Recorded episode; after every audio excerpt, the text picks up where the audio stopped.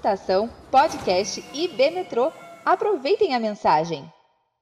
Nós estamos continuando a nossa série em Gálatas. Deixa eu só beber água no começo, porque aí depois engata.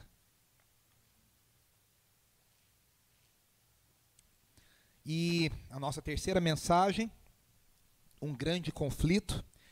Estamos no capítulo 2. Capítulo 2 de Gálatas. E é interessante que eu disse, né? Que no capítulo 1, Paulo é muito direto, Paulo é muito enfático, Paulo está bravo, Paulo está nervoso, porque há muita coisa em jogo. E agora, no capítulo 2, Paulo vai dar um exemplo prático de duas situações que ele está dizendo: olha, a situação é grave, a situação é séria, há muita coisa em risco e coisa importante. E aí ele vai dizer: é tão importante que eu tive uma briga, uma briga das grandes. Né? Sabe essas manchetes caça-clique, é, caça -clique, fala assim? É, clickbait, né? Você bota assim, é, fulano é, revolta-se contra, não sei, aí você fica assim, cara, o que, que é isso aqui? Tá, aí você, você clica para ver o que, que é, o que acontece. Paulo faz uma coisa dessa, ó, vai acontecer um negócio grande. A situação foi séria, né? É, e Paulo continua no capítulo 2 defendendo a mensagem que ele pregou e ensinou aos Gálatas. E por isso que para ele é muito importante. Por quê? O que está em jogo? Por que, que Paulo brigou? Por que, que Paulo foi no conflito? Né? Foi para foi a briga mesmo, para o conflito. Porque ele entendia que o que estava em jogo era a fé em Jesus Cristo e a existência da igreja. Há algo ameaçando a existência da própria igreja. Oi? A expansão do evangelho, a pregação do evangelho. E aí Paulo falou: opa, eu tenho que me levantar aqui, tenho que defender esse negócio. É aquela famosa causa necessária, vamos dizer assim, a causa justa, né, para você lutar. Falando, opa, essa aqui vale a pena. Essa aqui eu preciso me posicionar, essa aqui eu preciso me levantar. Por isso que ele está dizendo: olha, o destino da igreja está em jogo. O destino da igreja está em jogo. E aí é interessante que a gente lê a história, e a gente já sabe o que, que deu, porque a gente está aqui. Né? Mas é interessante que a gente deve muito ao apóstolo Paulo. É, é, se, acho que depois de Jesus, ah, o homem a quem a gente mais deve a nossa fé e o evangelho ter chegado até nós, e o mundo que nós vivemos, e a cultura que chegou até nós, a chamada cultura judaico-cristã, essa cultura e, essa, e esse evangelho, essa pregação, a gente deve ao apóstolo Paulo que foi um homem que Deus usou tremendamente. Como a gente falou semana passada, Deus mudou completamente. Ele fala: olha, eu era o último a ser escolhido, eu era o último, porque eu era tão cego, eu era tão fanático, eu era tão louco no meu entendimento da lei, que eu era o último a, a ser escolhido. Mas Deus me escolheu, o pior dos pecadores, como a gente falou, o pior dos pecadores, para que eu tivesse uma mensagem de ousadia em prol da igreja gentílica, em prol dos gentios. Ah, e aí a, a, grande pergunta que fica, eu queria que você ficasse com ela a mensagem inteira, é por que, que esse posicionamento de Paulo é tão importante para nós no século XXI? Você fala, cá entre nós, que, que fofoca vencida, né? que briga pô, lá do século I, faz só dois mil anos. O que, que eu quero saber de uma briga de dois mil anos? Né? Tem, tem perfil no Instagram que você, a, a, fofoca da semana passada não interessa mais. O que, que uma fofoca do, do século I interessa para gente? Interessa porque ela mostra, Paulo nos mostra, que um correto do entendimento do Evangelho vai trazer consequências para como eu vivo a minha vida diária e as escolhas que eu faço. O que está acontecendo? A verdade é a seguinte: a gente tem muita gente que, que, eu não gosto dessa expressão, mas eu vou usar, passa um pano para situações e fala assim: não, o importante é estar tá na igreja, o importante é vir domingo após domingo, o importante é ter o nome de Jesus. Como que a pessoa se relaciona com Jesus, o que ela entende, não é o mais importante. E Paulo parece não concordar. Por quê? O, o entendimento que eu tenho do evangelho vai trazer consequências para um tipo de vida que eu escolho. Se eu tenho outro entendimento do evangelho, eu vou ter um outro tipo de vida prática. Então, o que Paulo está levantando a questão e que importa para nós hoje é o seguinte: eu preciso ter um correto entendimento do evangelho para ter uma vida cristã correta. Se eu tenho um entendimento deturpado do evangelho, eu vou ter uma vida cristã deturpada. E sabe o que é o mais triste? Que muita gente tem um entendimento deturpado, mas não sabe. Acha que está no entendimento correto. Porque, assim, sinceridade, a maior parte das pessoas tem. Inclusive as que estão enganadas. A grande questão é que para o reino de Deus não basta sinceridade. Não basta sinceridade. Nunca bastou no Antigo Testamento e não basta no Novo Testamento. A sinceridade é importante. Eu tenho que fazer de coração, eu tenho que. A gente acabou de cantar aqui, eu tenho que fazer com coração agradecido, eu tenho que fazer com coração sincero. Mas ó, além disso, eu tenho que fazer do jeito de Deus. Eu tenho que entender o jeito que Deus quer que eu entenda. Ou seja, não adianta eu estar sinceramente errado. Eu estou sinceramente é, enganado. Não, eu preciso estar sinceramente correto no entendimento que Deus quer. E por isso que Paulo escreve a carta aos Gálatas, por isso que essa carta chega até nós. Então, só para lembrar, no capítulo 1, Paulo defende o seu apostolado. Ele fala: Olha, eu não recebi o meu evangelho, o evangelho que eu prego, de homem algum. Ele fala: Eu fui para Jerusalém, mas fui bem rapidinho, nem deu tempo de eu fazer aula nenhuma, não aprendi nada de ninguém. Eu, tô, eu fui, sabe aquele bate-volta, foi rapidão e pronto. E aí ele fala: Olha, eu recebi, depois ele fala, né? O evangelho diretamente de Jesus, por Apocalipse, por revelação. O evangelho que eu prego não é de segunda mão, é um evangelho de primeira mão, a fonte é segura. E aí ele termina, e a gente foi o que a gente falou semana passada, ele olha para o seu passado e fala: O meu passado, a minha história, é a maior prova de que Deus transforma e que o meu evangelho transforma. O evangelho que eu prego transforma. Porque eu era o último a ser transformado. Eu era o último a ser alcançado. É que tem gente que lê, e a gente, né, no mundo de hoje, a gente precisa interpretar bem o texto. A gente lê e tem gente fala assim: nossa, Paulo era mitidão, né? Ele está aqui falando que ele era isso, que ele era aquilo. Não, ele tá, ao contrário, ele está se humilhando. Ele está falando: olha, eu era judeu teimoso, radical, é, é, loucão na minha religião. E mesmo assim, Jesus me apareceu e me transformou. E agora ele me deu uma nova missão, que é pregar o evangelho aos gentios. E aí a gente chega no capítulo 2, e a gente vai ver Paulo enfrentando, ele vai contar de duas situações muito difíceis.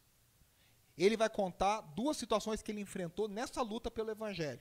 E eu quero ler em, dois, em duas partes. Primeiro no versículos 1 a 10 e depois do 11 até o 21. Do 1 ao 10, Paulo diz assim, Gálatas 2, do 1 ao 10.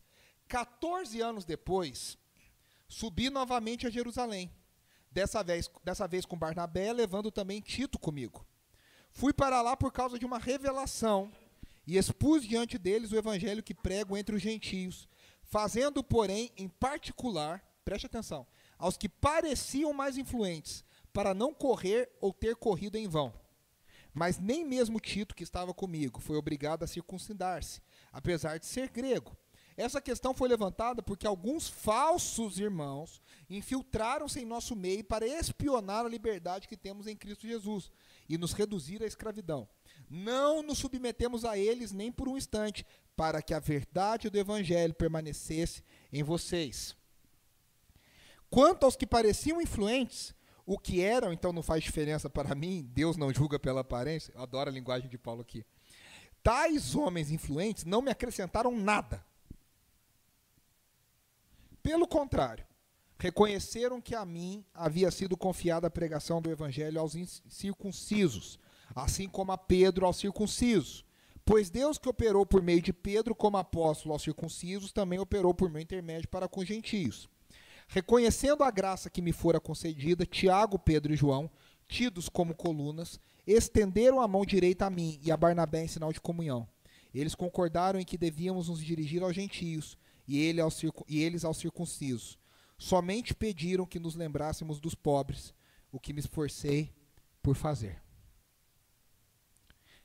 Vou fazer um comentário sobre esse último versículo. Essa semana aí tiveram algumas pessoas, inclusive de autoridades políticas eleitas, falando que essa história que Jesus olha pelo pobre é, é, é enganação do, do, pessoal da esquerda. Eu falei, gente, não forcemos. A igreja de Jesus sempre olhou para o pobre, sempre olhou para o vulnerável. E aí está aqui bem claro: ó, o que, que os apóstolos pediram para Paulo? Se lembre dos pobres. E ele fala: o que me esforcei por fazer. Essa é uma marca da igreja. O olhar, o cuidado para o vulnerável, o cuidado por aquele que necessita, o cuidado para o pobre, para o órfão, para a viúva. Essa é uma marca que a igreja traz de Israel, do povo de Israel. O cuidado com os mais necessitados. É interessante que Paulo começa esse texto falando 14 anos depois. E aí nós temos um problema. Aqui está em inglês, porque eu não achei esse, esse gráfico em inglês. 14 anos depois do quê? E ele não explica. É 14 anos depois da conversão? Ou é 14 anos depois da primeira visita dele para Jerusalém, que foi três anos depois da sua conversão? Então veja só. Aqui nós temos uma cronologia de Atos e Gálatas das primeiras visitas de Paulo para Jerusalém. E aí nós temos, ó, a primeira visita está lá em Atos, 20, Atos 9, do 26 ao 30. Foi depois de Damasco. Aí tem uma segunda visita que é, ela, ela, ela é, dizem que Jerusalém passava por uma grande fome. E a igreja de Antioquia manda então Paulo e Barnabé, ainda fala Saulo, Saulo e Barnabé para é, levarem recursos, levarem comida para essas pessoas. E aí tem uma Atos fala de uma terceira visita, que é a visita do Concílio de Jerusalém, que tem tudo a ver com o texto de hoje. O que é o Concílio de Jerusalém? É a igreja de Jesus reunidos, os apóstolos reunidos e Paulo participando, para entender se o evangelho de Jesus também deve ser pregado aos gentios, sem a necessidade que os gentios seguissem as leis de Israel. Ou se os gentios deveriam seguir as leis de Israel.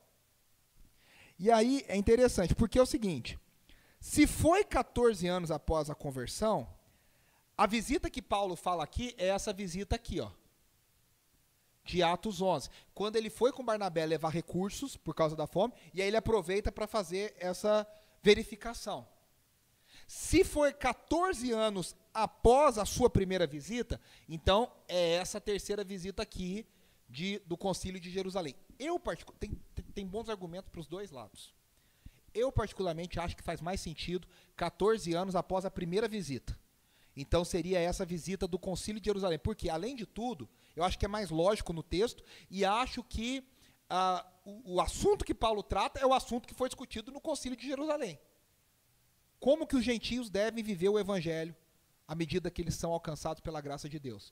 E aí ele fala isso aqui em Gálatas 1, que ele fala que visita primeiro três. Ó, olha só, a cronologia. Ele se converte aqui no que ele conta lá em Gálatas 1,18, e aqui em Gálatas 2,1 ele fala três anos, depois 14 anos. Então essa é a primeira coisa. E agora é interessante que Paulo não vai para Jerusalém porque ele tinha dúvidas da mensagem que ele estava pregando. Ele não falou, lá para dar uma conferida para ver se eu estou falando certo.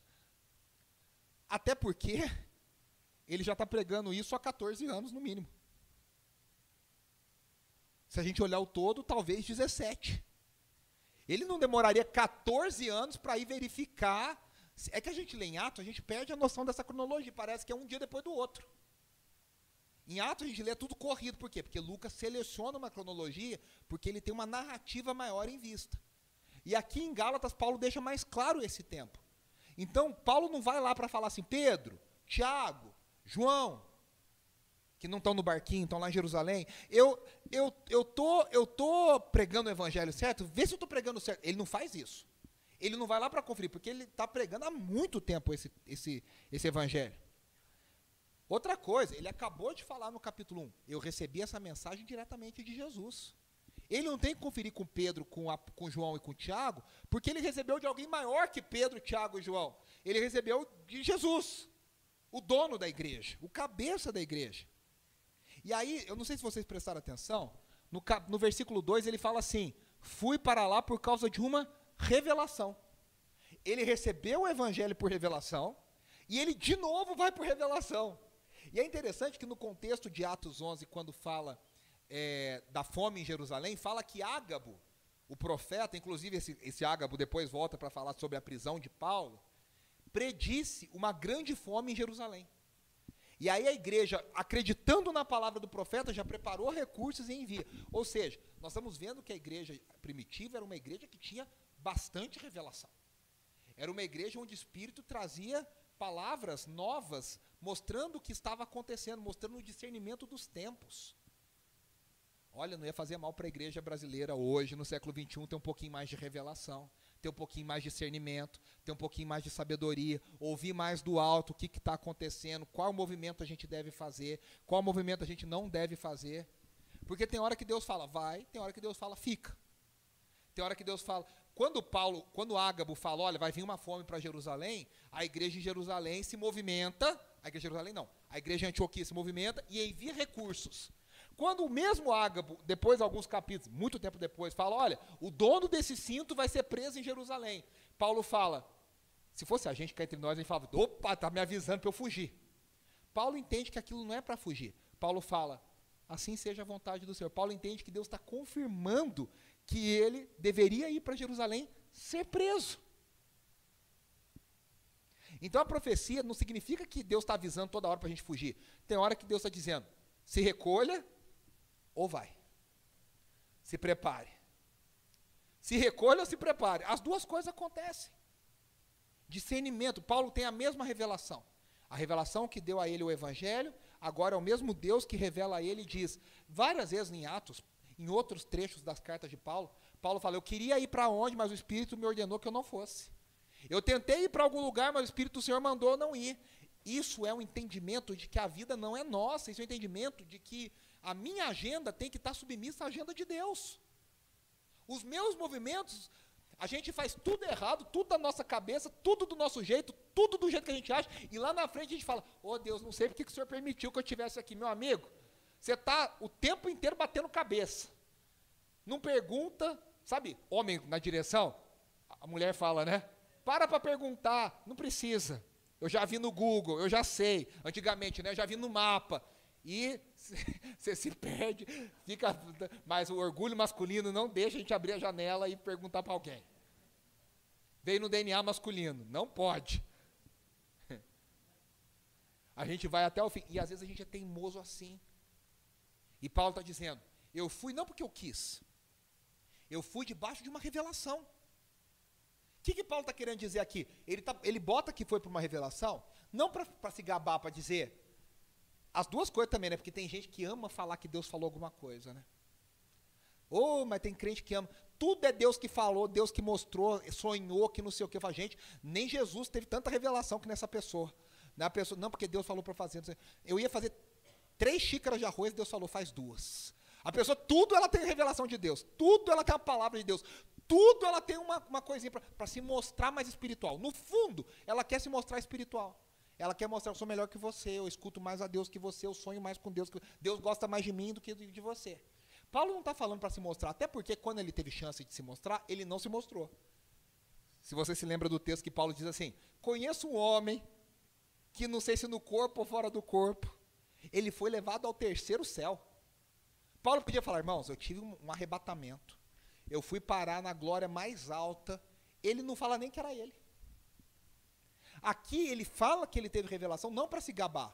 Ele fala que ele teve revelação porque isso é importante na história para dizer, olha, o evangelho que eu recebi, eu recebi de Deus por revelação, por de Jesus, e agora eu fui para Jerusalém não porque eu estava com medo, não porque eu estava inseguro, não porque eu estava tendo dúvidas, eu fui porque Deus mandou eu ir. É interessante isso. E aí, é interessante que a gente presta atenção no capítulo 1. O que, que é o resumo do capítulo 1? Ele fala assim: Eu fui para Jerusalém. É quase que ele fala assim, né, na linguagem de amanhã. Mas eu nem vi Pedro, não deu tempo nem de eu perguntar nada. Eu vi rapidinho, falei um oi. Não conversamos, não discutimos, não sentamos. Ele está querendo dizer: a minha mensagem, a mensagem que eu prego, é independente dos apóstolos. Por quê? Porque os mestres judaizantes estavam dizendo para ele, para dizendo por ali, ó, esse Paulo prega um, um evangelho de segunda mão.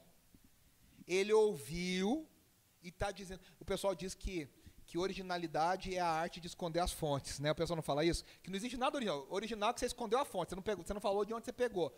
O pessoal está falando, ó, esse Paulo está falando que é dele, mas ele ouviu lá de Pedro, ele ouviu de Tiago, ele ouviu de João, e ele está dando uma mudada nesse evangelho. E aí Paulo fala: Olha, gente, eu nem sentei com Pedro, eu nem sentei com João, nem sentei, eu não tive tempo de sentar com eles. O que eu sei, eu aprendi do próprio Cristo. Então, no capítulo 1, Paulo está afirmando a sua independência. Só que agora, no capítulo 2, ele está afirmando a sua unidade com os apóstolos. No capítulo 1 ele está dizendo, ó, meu, meu evangelho é independente do que eu aprendi de Jesus. No 2 ele está dizendo, mas é o mesmo evangelho que eles pregam. Por quê? Porque a unidade da igreja estava em xeque. Se há dois evangelhos, há duas igrejas. Você é de Pedro ou você é de... A gente adora isso. Se é do G12 ou se é do MDA. Você é da célula ou é do pequeno grupo? Você é de, do pastor tal ou do pastor ciclano? A gente adora um grupinho, uma divisão, uma, um rachinha para a gente, sabe? A gente adora isso. Paulo está dizendo, eu não posso falar que agora tem um grupo de Paulo e tem um grupo de Pedro. Senão a igreja vai se dividir. E a igreja dividida não é igreja, porque nós acabamos de cantar. O véu que separava não separa mais. Paulo fala: o muro que separava foi quebrado. Agora Cristo nos fez um. Se nós não somos um, nós não somos igreja. É simples assim. Então, no capítulo 1, ele queria demonstrar sua independência, no 2, ele quer mostrar sua unidade. E aí, preste atenção, ele não está falando da fonte do evangelho. A fonte de Paulo é uma fonte independente. É o próprio Cristo. É a mesma fonte de Pedro, de João e de Tiago a mesmíssima. Só que ele está falando da, agora não da fonte, ele está falando da própria natureza do Evangelho. A fonte é independente, a natureza, o Evangelho é um só. A aplicação do Evangelho é uma só. Senão a gente vai ter uma igreja dividida. A gente vai ter um reino dividido. E aí, ele precisa mostrar não mais independência, agora ele precisa mostrar cooperação. Ele precisa, ele precisa dizer, olha, eu estou trabalhando lado a lado com Pedro, estou trabalhando lado a lado com João, estou trabalhando lado a lado com Tiago. Por quê? Porque o próprio avanço missionário da igreja estava em xeque. O próprio avanço missionário. E preste atenção, aqui, lembra, é um mundo antigo, as pessoas, a, o, o Império Romano estava inovando, trazendo estradas, era uma novidade estradas que as pessoas conseguiam viajar. Mas era um mundo difícil de viajar, complicado, tudo era longe, não, tudo era desconhecido, tudo era perigoso. E mesmo assim a igreja de Jesus tem um avanço notável nos primeiros anos. A, a igreja em poucos anos está espalhada por toda aquela parte conhecida do Império Romano. Isso é notável. E agora esse avanço está em xeque. Esse avanço está em xeque. E aí, por isso que Paulo leva duas pessoas muito estratégicas. Ele não leva qualquer um. Ele, Paulo, Paulo não faz nada por acaso. Ele leva dois companheiros muito estratégicos, Barnabé e Tito. Por que Barnabé e Tito? Primeiro, Barnabé era um judeu que pregava o evangelho a gentios. E assim como Paulo, ele também viu o que Deus está fazendo. O que, que acontece? Paulo, para Jerusalém, ele mesmo diz, ele era um desconhecido. Lembra que ele fala: olha, eu nem era famoso nas igrejas da Judéia. Eu nem era conhecido nas igrejas da Judéia. Só que Barnabé era. Barnabé era um cara respeitado, Barnabé era um cara ouvido, Barnabé era um cara conhecido. O que, que Paulo faz? Paulo baixa a bola, tem humildade, porque no, meio do caminho a, a coisa se inverteu. Paulo se tornou maior que Barnabé. Primeiro era Barnabé. A, Paulo era o acompanhante. Sabe, sabe quando você vai num casamento e fala Paulo mais um? Ele era o, ele era o mais um, é, Barnabé mais um. Ele era o mais um de Barnabé. Só que no meio da jornada a coisa se, se inverteu. Agora Paulo é o, o cara conhecido. Tanto que se vocês se lembram daquele episódio narrado em Atos, quando eles vão pregar, eu não lembro que cidade que foi, que os habitantes da cidade falam, olha, esse aqui é o Deus, é, acho que era Netuno e Vênus, eu não me lembro quais os deuses, é, mas fala, ó, oh, esse aqui é um Deus bem poderoso e esse aqui é um, um Deus um pouquinho menos poderoso. Quem era o mais poderoso? Paulo.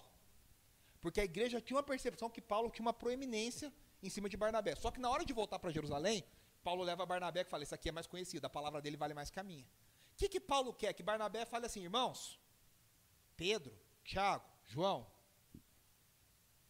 Paulo está pregando e as coisas estão acontecendo, as pessoas estão sendo cheias do Espírito, as pessoas estão se convertendo gentílicos, pessoas que nunca ouviram o evangelho antes, pessoas que não têm nada a ver com Israel, estão ouvindo e tendo a vida transformada. Paulo queria uma testemunha confiável. Como a gente diz, né, com fé pública. Um cara que a igreja falasse, se Barnabé falou, tá falado. Cometendo um anacronismo aqui, o pessoal fala assim, pô, esse Barnabé tem até a música, né? Era seu nome, Barnabé. Esse Barnabé é famoso, tem até a música dele. Tem até a trilha sonora dele. E Paulo leva Tito, porque Tito é um estudo de caso. Tito é um gentil que não se circuncidou e é um líder da igreja. Paulo está falando, vamos ver como Pedro, João e Tiago reagem a Tito. E aí vocês perceberam que ele diz: nem mesmo Tito, que estava comigo, foi obrigado a circuncidar-se, apesar de ser grego. Ou seja, ele leva um, um estudo de caso. E é interessante aqui que a gente está vendo, se vocês prestarem atenção, tem uma cadeia aqui de discipulado. E é muito lindo a gente ler as entrelinhas do texto. Barnabé acreditou em Paulo quando ninguém acreditou em Paulo. Pegando a história que ele mesmo falou, ele era um caso impossível, ele era um cara perdido.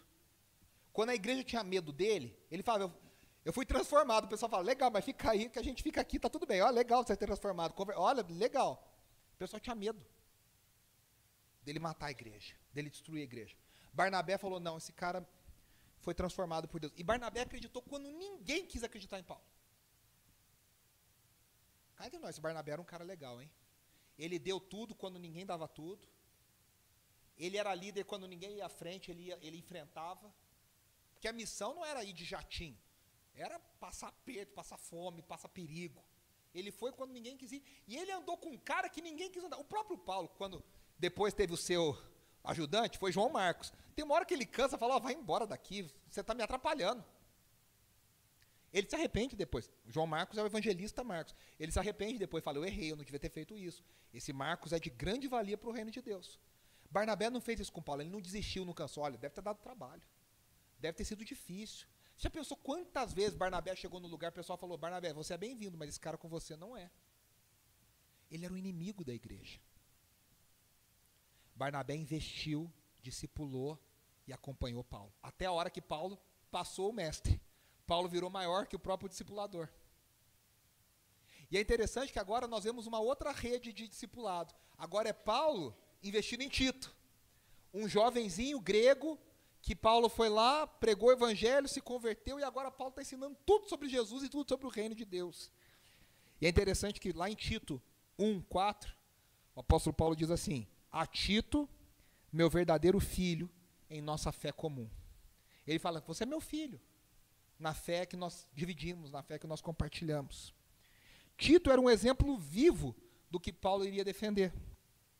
E é interessante depois que no versículo 5 de Tito, Paulo fala que Tito agora está investindo em outros. Ele fala: Tito, eu te deixei em Creta para que você pudesse abençoar a igreja de lá, organizar a igreja de lá, resolver questões.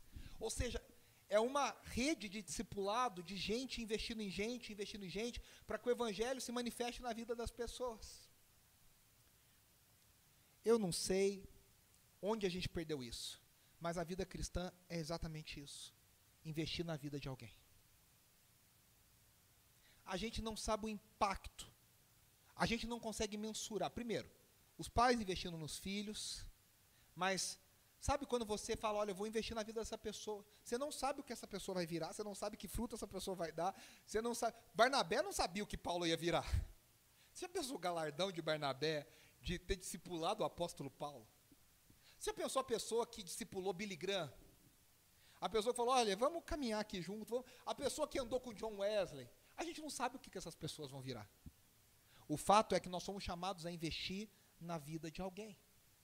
A gente está tão preocupado com a gente, a gente vive uma era tão individualista, a gente está com tanta coisa na cabeça, a gente está tão ocupado que a gente acha que a gente vem na igreja, bate o, o cartão, falou, Deus, obrigado, amém, estamos juntos, e vamos embora. Não, eu e você somos chamados a investir na vida de alguém. E é interessante que a gente, no mundo de hoje, tem uma desculpa pronta, né? Qual é a desculpa de, nossa, pronta, preparada? Vai, quem sabe aí? Você, você não discipula alguém porque não tem tempo, e a segunda desculpa, não me sinto preparado. Eu não estou preparado, eu não estou no nível ainda. Eu tenho que fazer mais um curso, eu tenho que ter um diploma. Querido, a vida cristã é a seguinte: no nível que você tiver, o que você tiver, você já pode compartilhar com alguém que sabe menos que você e que tem menos que você.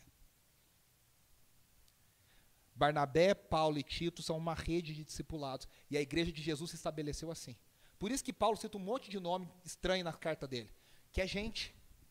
Gente, relacionamento. Relacionamento.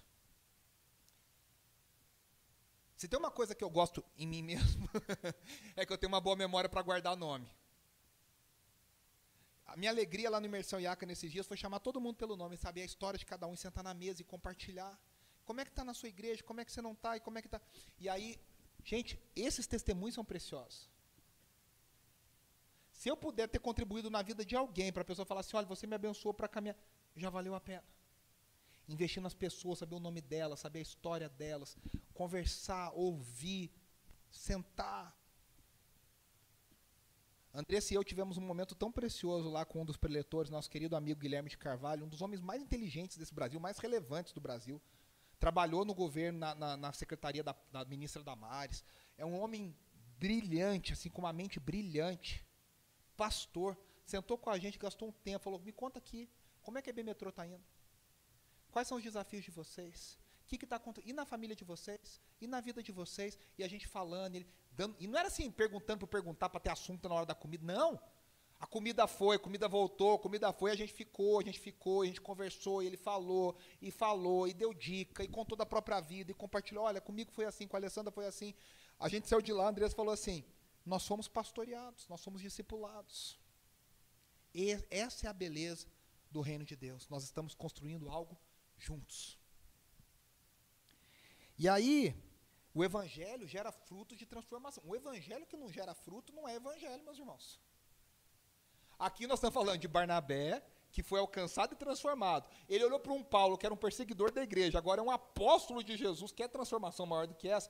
E ele olha para um grego, que não sabia nem quem era esse Jesus, nem quem era Israel, e agora está pregando e dando a vida por esse Jesus. O evangelho gera transformação. O Evangelho precisa gerar transformação, transformação das nossas vidas, transformação de quem nós somos, transformação, sabe? É aquela famosa, eu tenho que ser melhor hoje do que eu era ontem, eu tenho que ser mais transformado hoje do que eu era ontem. Não é que a gente é perfeito, a gente está sendo transformado de glória em glória. Evangelho sem transformação não é evangelho. Eu vou citar o nome aqui porque é pessoa pública. Há um tempo atrás saiu uma matéria, e eu conheço a situação lá. A Wesley Safadão se converteu. Eu acho que Deus pode converter artista? Tenho certeza. Eu tenho muita dificuldade com Wesley Safadão, que se converteu e continua sendo Wesley Safadão. Não estou aqui, Ju. Entende o que eu estou querendo dizer? Estou falando de uma pessoa pública, com nome público, com uma carreira pública, com uma vida pública. No Brasil de hoje é muito fácil, tem muito crente, tem muita gente que gosta de Jesus, que é simpatizante. Sabe aquele jogador da faixinha 100% Jesus? Mas a vida condiz, sabe, não, Quais são os frutos de transformação do Evangelho? A gente aceita um Evangelho muito light, muito, muito água com açúcar, muito fraco. Eu costumo dizer que se a pessoa é famosa na igreja brasileira, passa pano assim, quer, não, ele é famoso. A gente precisa de um famoso. Meu irmão, a gente não precisa de um famoso. A gente precisa de uma transformação, de, de testemunho de transformação reais, de vida, de gente sendo transformada completamente pelo Evangelho. E aí Paulo fala que ele encontrou os mais influentes. E aí ele fala Pedro, Tiago e João depois. E ele fala, eu encontrei com eles para não ter corrido em vão.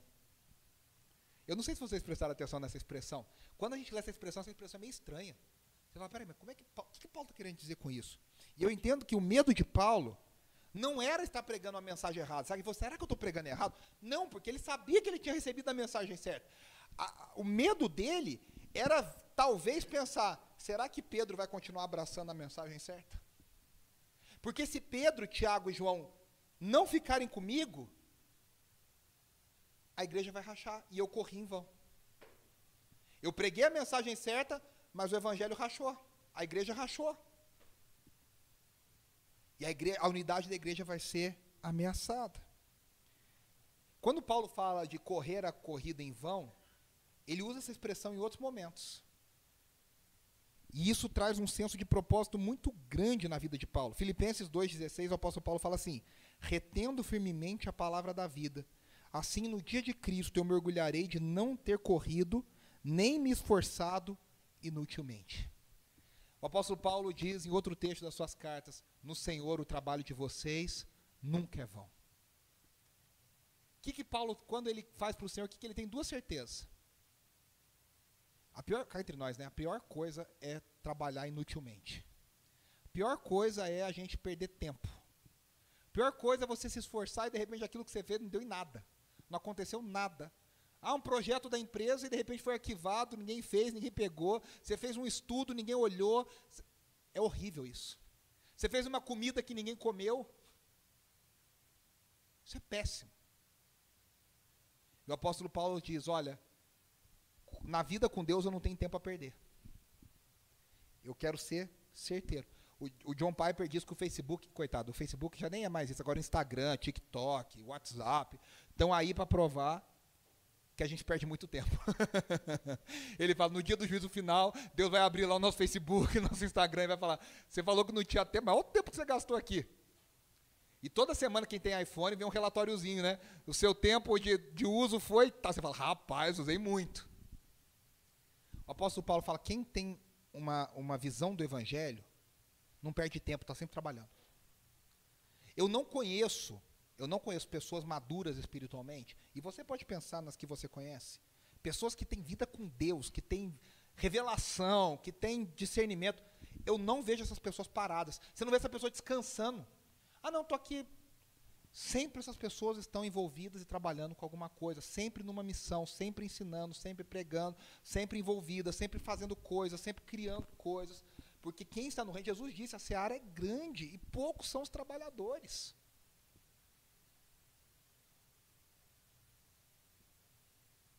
As pessoas espiritualmente maduras, elas têm um senso de propósito em Deus, do que Deus quer que a gente faça. E aí, o que acontece? A gente chega na verdade e unidade do Evangelho. A linguagem de Paulo nos versículos 4 e 5 agora mostra que ele está falando que esse grupo de judaizantes era um grupo barra pesada. Se vocês prestarem atenção, ele fala, falsos irmãos. Primeiro ele está dizendo, parecem crente, mas não são. Às vezes a gente fica cheio de dedo para falar de, de, não, veja, tal, talvez. Paulo fala, parecem, mas não são, são falsos. Para começar. Aí ele usa, olha os termos. Infiltraram-se é termo de guerra. Guerra fria, ó. Espionar. Ele entende que há uma guerra em curso. Ele fala: esse grupo estava lá infiltrado para espionar. Eles não estão ali inocentes. Esse era o grupo de judaizantes. O que, que esses judaizantes pregavam? É o mesmo do, do capítulo 1. O correto para eles era uma mistura. Jesus é legal. Eles creem em Jesus. Tem muita gente na rua que você fala, irmão, você precisa crer em Jesus. O pessoal fala, mas eu creio em Jesus. É, a questão não é crer em Jesus, é, é só crer em Jesus. Os judaizantes criam em Jesus, mas eles criam que eles precisavam de uma. Jesus precisava de uma ajuda. É Jesus mais seguir as leis judaicas. Então você vai comer o que os judeus comem, não vai comer o que os judeus não comem, você vai guardar o sábado, você vai oferecer sacrifícios. Havia um complemento na mensagem do Evangelho. Qual que é a ordem? Preste atenção que isso é muito importante. Qual que é a ordem do evangelho para esse pessoal? Você crê e aí você obedece à lei. Você crê em Jesus.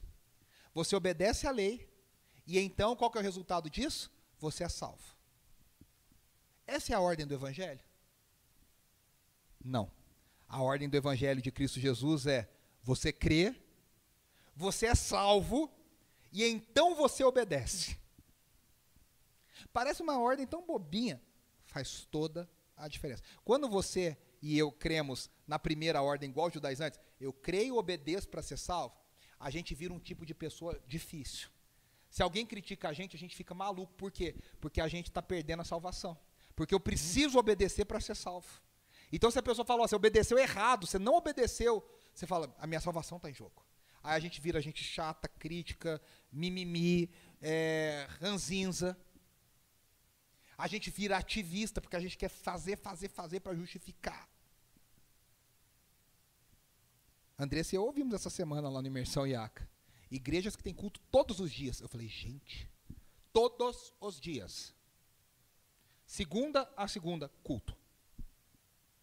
Equipe de louvor que se vire. Tem que estar tá lá fazendo culto que a pessoa tem que fazer, fazer, fazer, fazer, fazer, fazer, fazer. Porque a nossa fé não está, como diz o hino, a minha fé e o meu amor estão firmados no Senhor. Não, está firmado no, no, meu desempenho para o Senhor. Por que, que, os, por que, que os fariseus colocavam jejum quando a lei não falava de jejum? Porque eles queriam mostrar, o Senhor nem pediu, eu estou fazendo. O senhor nem mandou, mas eu já fiz. Eu trouxe até uma maçã para o professor aqui, ó. Trouxe uma maçã lúcia. Sabe, a gente fica tentando surpreender Deus. Quando o evangelho não é isso, o evangelho é: eu creio em Jesus e eu creio que Jesus fez o que eu não conseguiria fazer, e ele já fez. Eu descanso e sou salvo. E aí, como ele já fez, eu obedeço. É, é muito doido, né? É muito doido. Por isso, Paulo tem sido enfático em manter a verdade do Evangelho. E aí ele fala: ó, não nos submetemos a eles nem por um instante para que a verdade do Evangelho permanecesse com vocês. Meus irmãos, se Paulo está falando, eu não me submeti para que a verdade do Evangelho chegasse até nós, eu tenho que, no mínimo, entender qual é a verdade do Evangelho. Qual é a verdade do Evangelho? E aí ele mesmo responde, lá nos versículos 16 a 21. Eu vou pular. Eu li do 1 ao 10, agora vou ler do 16 a 21. Faltou do 11 ao 15, a gente vai voltar neles. Olha a verdade do Evangelho. Sabemos que ninguém é justificado pela prática da lei, mas mediante a fé em Jesus Cristo. Assim nós também cremos em Jesus Cristo para sermos justificados pela fé em Cristo e não pela prática da lei, porque pela prática da lei ninguém será justificado. Paulo está falando três vezes a mesma coisa para dizer: você pode praticar a lei o quanto você quiser, que essa lei não justifica, não, não liberta, não cura, não restaura essa pessoa. Vamos pensar como é que funcionava a lei de Israel. O judeu, ele tinha um trabalhão para se manter puro. Qual que era a grande questão do judeu? Puro, sagrado e profano, sagrado e profano.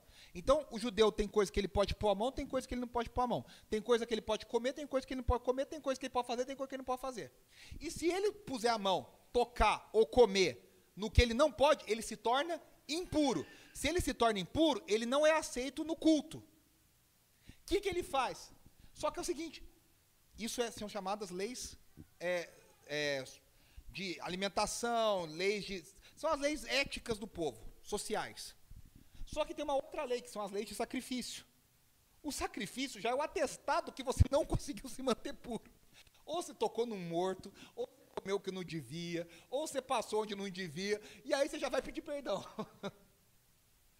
A lei de sacrifício já era um atestado que você não conseguiu se manter 100%. Você pode se esforçar mais alguma hora, você vai se contaminar. Gente, nós passamos por uma pandemia. Lembra no começo da pandemia que a gente ficou noiado em, em, em fazer tudo, em limpar? Em, eu, eu dei banho em saco de arroz. Eu nunca vou esquecer essa humilhação na minha vida. Eu dei banho de álcool em saco de arroz. E a gente pensando assim, né? Estou protegido. A grande verdade é que a gente não estava, né? Bastava uma bobeada que se contaminou. Esse é o melhor exemplo para o que acontece na vida cristã.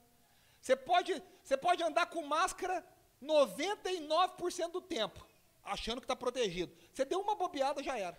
Botou a máscara do lado errado, acabou. O que, que Paulo está dizendo? É impossível você viver a vida pura.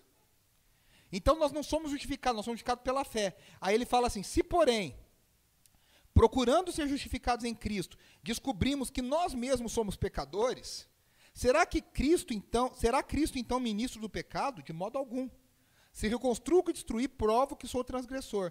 Aí ele fala: olha, pois por meio da lei, eu morri para a lei, a fim de viver para Deus. E aí o versículo 20 é lindíssimo, ele diz: Fui crucificado com Cristo. Assim, já não sou eu quem vive, mas Cristo vive em mim. A vida que agora vivo, vivo no corpo, vivo pela fé no Filho de Deus, que me amou e se entregou por mim. Não anula a graça de Deus, pois se a justiça vem pela lei, Cristo morreu inutilmente. Paulo está dizendo: ninguém é justificado pela prática da lei. Ninguém consegue cumprir a lei. Por isso a lei reforça que eu sou um pecador. A lei está para falar. Porque se não tem lei, eu não sei que eu sou pecador. Eu só sei que eu sou pecador porque eu não consegui cumprir a lei. Esse é o papel da lei. Mostrar que a gente não consegue cumpri-la. E aí ele diz: Nós somos crucificados com Cristo. O que, que significa isso? Você e eu estamos com Cristo na cruz. Só que, mais do que isso, Deus olha para mim e para você como se a gente já tivesse pago o preço pelo pecado na cruz. Só que a gente não foi para a cruz. Mas Deus fala: Cristo foi no seu lugar. E o seu pecado está nele. E a justiça dele está em você. E agora eu olho para você e não vejo o que você fez. Eu olho o que você não fez e que Cristo fez. Olha que loucura! O Tim Keller fala assim: somos tratados como se tivéssemos feito tudo o que ele fez, e ele foi tratado como se tivesse feito tudo o que nós fizemos. Quando a gente estou crucificado com Cristo, é isso. Só que nós morremos com Cristo e ressuscitamos com Ele. E agora que nós ressuscitamos, a gente recebe a justiça de Deus. Quando, quando Jesus ressuscitou, que diz Filipenses, ele foi elevado ao lugar mais alto no céu, ele recebeu o nome mais glorioso, ele recebeu honra e louvor. Nós ressuscitamos juntamente com ele, nós recebemos todas essas coisas, sem ter feito nada. Voltando aos versículos 4 e 5, note que o apóstolo Paulo fala que esse outro evangelho, ele fala, se esse outro evangelho, né, ele não colocou outro evangelho, mas se o entendimento dos judaizantes prevalecesse, todos seriam escravizados. Olha o que ele diz. Nos reduzir à escravidão. Todos seriam escravizados de novo. Todos seriam. Ele poderia. E cá entre nós, Paulo poderia pensar assim: eu sou judeu. Eu estou de boa. Eu já fui circuncidado mesmo, que cá entre nós, acho que esse era o maior medo dos homens. Eu já, os homens adultos iam ter que passar pela circuncisão. Eu já fui circuncidado, eu já estou de boa. Se eles querem pensar assim, Paulo entende que não é uma opinião, é algo crucial. E aí eu queria que você guardasse uma frase: a verdade do evangelho liberta, o legalismo escraviza. A verdade do evangelho liberta, o legalismo escraviza. Martim Lutero escreveu: Agora, a verdade do Evangelho é que a nossa justiça vem somente pela fé, sem as obras da lei. A corrupção ou falsidade do Evangelho é que nós somos justificados pela fé, mas não sem as obras da lei. É o pessoal que diz: você é justificado pela fé, mas precisa acrescentar uma obrazinha aqui. Ó. Paulo diz que os apóstolos, a base da igreja, quando ele fala não me acrescentaram nada, não significa que eles não foram de nenhum proveito, que a gente lê parece assim, ah, não valeu de nada. Quando ele fala não me acrescentaram nada, estou querendo dizer o seguinte: eles não colocaram mais nada na minha mensagem. Significa que eles olharam e falaram: olha, está perfeito, é isso. Essa é a pregação. E aí ele diz que uh, os apóstolos levantaram a mão direita e confirmaram por comunhão a unidade. Vocês já pensaram que momento lindo foi esse? Paulo, Barnabé e Tito, os maiores nomes do cristianismo na história. E Pedro, Tiago e João em pé, com as mãos levantadas, abençoando Paulo, Barnabé e Tito, dizendo: Nós somos um em Cristo Jesus. Olha, se eu quisesse uma foto de um momento, acho que seria desse momento, hein? Você já pensou que glória foi isso? O destino da igreja, o nosso destino, estava nesse momento. Porque se Pedro, Paulo, se Pedro, João e Tiago falam assim, é Paulo, legal, mas os judaizantes estão certos. Rachou. Quando eles estendem a mão, o evangelho é um só. Só que aí Paulo termina dizendo, né? Há um entendimento de que o evangelho é um só, mas abordagens diferentes. E aí ele diz: Pedro foi designado a pregar aos judeus, aos circuncisos. E eu fui designado a pregar aos incircuncisos, aos gentios. Se vocês se lembrarem, Pedro tem uma é, visão. E aí, eu, eu até vou continuar essa parte na semana que vem, na, na, na próxima celebração. Porque Pedro tem uma visão quando ele está em Atos capítulo 10 e ele vê um lençol. E esse lençol tem todos os animais impuros que os judeus não podiam comer e não podiam tocar. E ele acha que Deus está fazendo um teste com ele. E Deus fala para ele, o anjo fala, toque e come. Ele fala, ah, ah, ah, ah, pegadinha do malandro, não vou não. Eu sei que eu não posso botar a mão nisso. E o anjo fala para ele, toque e come. E aí depois que Pedro vê esse lençol, ele é chamado aí na casa de Cornélio, um gentio. E quando ele chega lá na casa de Cornélio, ele vê que o Espírito Santo é derramado entre gente. Pedro viu com os próprios olhos. Pedro viu a revelação de Deus também, ele também teve uma revelação. O mesmo Deus que falou com Paulo, falou com Pedro. E eles não tinham WhatsApp para se comunicar, para trocar informação. Eles esperaram 14 anos para descobrir que eles pregavam a mesma coisa e entendiam a mesma coisa. O evangelho é um só. Só que, mesmo o evangelho sendo um só, há chamados diferentes. Uns são chamados para uma coisa, outros são chamados para outra coisa. Por que, que tem tanta igreja diferente? Algumas vezes é por divisão, por briga e tudo mais. Mas na, vamos pensar do lado bom, porque há abordagens diferentes para pessoas diferentes. E se a gente se amasse e entendesse isso, as coisas seriam melhores. Por exemplo, ninguém ora como os nossos irmãos assembleianos oram. Se você já foi numa assembleia e viu um assembleiano orando, rapaz, o fogo cai. Ninguém como os presbiterianos com zelo, com cuidado, a estrutura de ensino. Ninguém faz missões como os batistas fazem. A junta de missões batista é a mais forte, certamente, entre as igrejas do Brasil.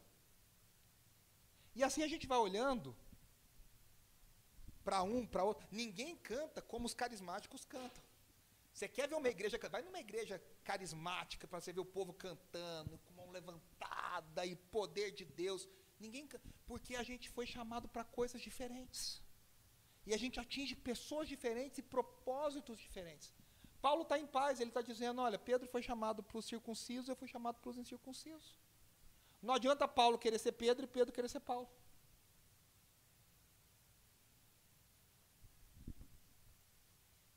O mais importante é que a verdade do Evangelho prevaleceu.